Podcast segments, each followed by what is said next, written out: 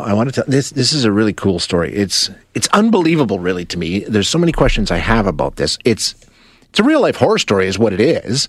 It's this species of wasp that basically turns cockroaches into zombies. You aren't going to believe this. This is absolutely crazy to me. So to get the details, we're going to chat with Ken Catania, who's a biologist at Vanderbilt University in Nashville, Tennessee. And he just put out this study that shows how these wasps use a series of very precisely targeted stings to take control of the cockroach.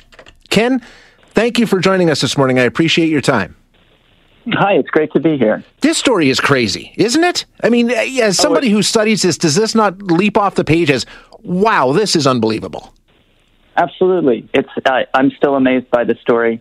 Actually, I got into the story because I teach a Halloween lecture at Vanderbilt University here, and I was looking for a combination of sort of neurosciences and total creepiness, and this fit the bill perfectly. Oh, hit it right on the head. No doubt about it. Basically, okay, first of all, let's break down the two characters in our horror story here. What kind of wasp, and it's a cockroach, and what kind of wasp? Yeah, so it's the American cockroach, which is terribly named because it didn't evolve here. It evolved in Africa and was brought here historically. And then there's the emerald jewel wasp. And the emerald jewel wasp is a really beautiful insect that basically, in order to reproduce, the only way it can reproduce is to subdue an American cockroach, lay an egg on it, and the story is straight out of sort of Edgar Allan Poe crossed with Alien. Okay, so now they actually zombify these cockroaches, I guess. Just tell us what the wasp does. Sure. So the wasp has this challenge. It's got a really sort of a big, spiny, armored target. If you're the size of a wasp, an adult cockroach is intimidating. So how is it going to overcome this creature? Worse yet, how is it going to transport this creature to a hole where it's got it barricaded? It can't carry it. So what it has to do is essentially a targeted sort of neurosurgical strike. And the way it does this is to first sting the cockroach between the front legs into the central nervous system part that controls the legs, to temporarily paralyze the front legs. Okay. Then it follows that up, once the cockroach is hobbled, by stinging it directly into the brain. And it sort of weaves its stinger up through the throat of the cockroach into the cockroach brain. Seriously? Seriously. And it's got little sensors on its stinger so it can find the brain. And then that dose of venom will essentially zombify the cockroach, and sort of the wasp can bend it to its will after that. And then it drags it off to its hole or wherever it is, right? Yeah, even creepier than that. First it cuts off its antenna, takes a blood meal like the little vampire. Then it drags it to a hole. And then this first part of the story was already very well known by other folks that had studied it. And I brought the wasps and the cockroaches to Vanderbilt to just film them for my class. And what I discovered in the course of doing this is that there's a third neurosurgical strike. And this sort of happens because the cockroach legs block where the egg needs to be laid. Okay. And so what the wasp then does is stings into a third part of the central nervous system, and that causes the legs to involuntarily open to the point where there's this area where the wasp can lay the egg. Okay. And so part of the story is that it's not all as easy as you might think to be the alien chest burster in this story. The wasp has to lay the egg in just the right place. Now, I imagine we've got all kinds of evolution at play here, but still, to me, when you're talking about a wasp, like, this seems to require, to me, intelligence and learning. I mean, you're talking about very precise, specific locations on the cockroach's body that they know they have to target, what order they have to do it in. Is it simple evolution? I mean, this blows my mind.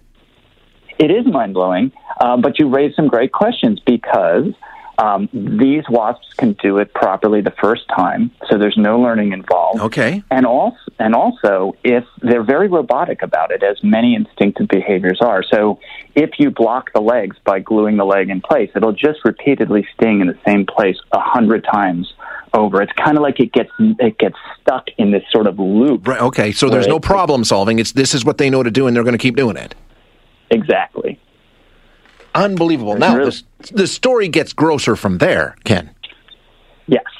So they lay the egg, and then what happens with the little baby wasp? Well, so they do this in a sort of a crypt that they brought the cockroach to, and then they block they lay the egg on the cockroach, and then they block the entrance. So it's straight out of Edgar Allan Poe in that case, you know. And so now you've got the cockroach blocked in this crypt, and the larva hatches out, takes a blood meal from the outside of the cockroach, then burrows into the cockroach and eats it from the inside while it's still alive. Straight out of Alien. And this is don't want to be the cockroach in this story. Actually, this is the part of the story where most of the students in my class start to feel sorry for cockroaches, which is a real testament to how bad this is. So is it one wasp that's laid per cockroach, or is there a whole bunch that take over this cockroach? It's just one. It's one adult cockroach for each egg. So the wasp, the female wasp, really has quite the challenge. She has to go out, hunt, find. And the other part of this story is the cockroaches defend themselves by kicking. A lot of the big ones will. That's the only way that they seem to be able to survive this encounter, is to kick at the wasp repeatedly with their back legs. And if they do that enough, then the wasp will say, okay, I'm going to go look for an easier target. Is there any other example in the insect world that is this intricate, this advanced? I mean, this seems like extraordinary behavior to me. Yeah, so, there's two ways to answer that. One is I don't know of any other parasitoid that has such a complicated attack targeting the central nervous system of its victim. On the other hand, we know so little about what's going on out there. Here's where I'll mention, I just wrote a book called Great Adaptations that has movies linked to QR codes that can show you this. And the basic theme of the book is that the closer that we look at these different species, so I've been looking at electric eels and star-nosed moles and these emerald jewel wasps, the more we find that is unknown and incredible that we're just now uncovering. So when you ask, is there anything else that does this? I would say probably there are more complicated ones out there that we have yet to discover. Unbelievable. Just fascinating. Ken, thank you so much for your time today. I really appreciate it. You're welcome. I enjoyed it. Yeah, thank you very much. That's Ken Catania, who is a biologist at Vanderbilt University in Nashville, Tennessee, who did this work around the wasp and the cockroach. And just think about that for a second. The incredible steps that this wasp has to go through.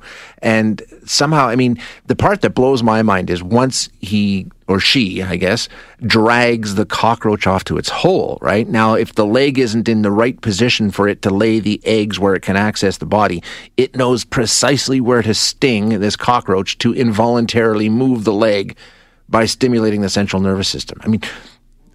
You want to talk evolution? How many centuries did that take? It's mind-blowing stuff. It's the kind of thing that you hear it and you see the evidence and you're like, wow, that's absolutely incredible.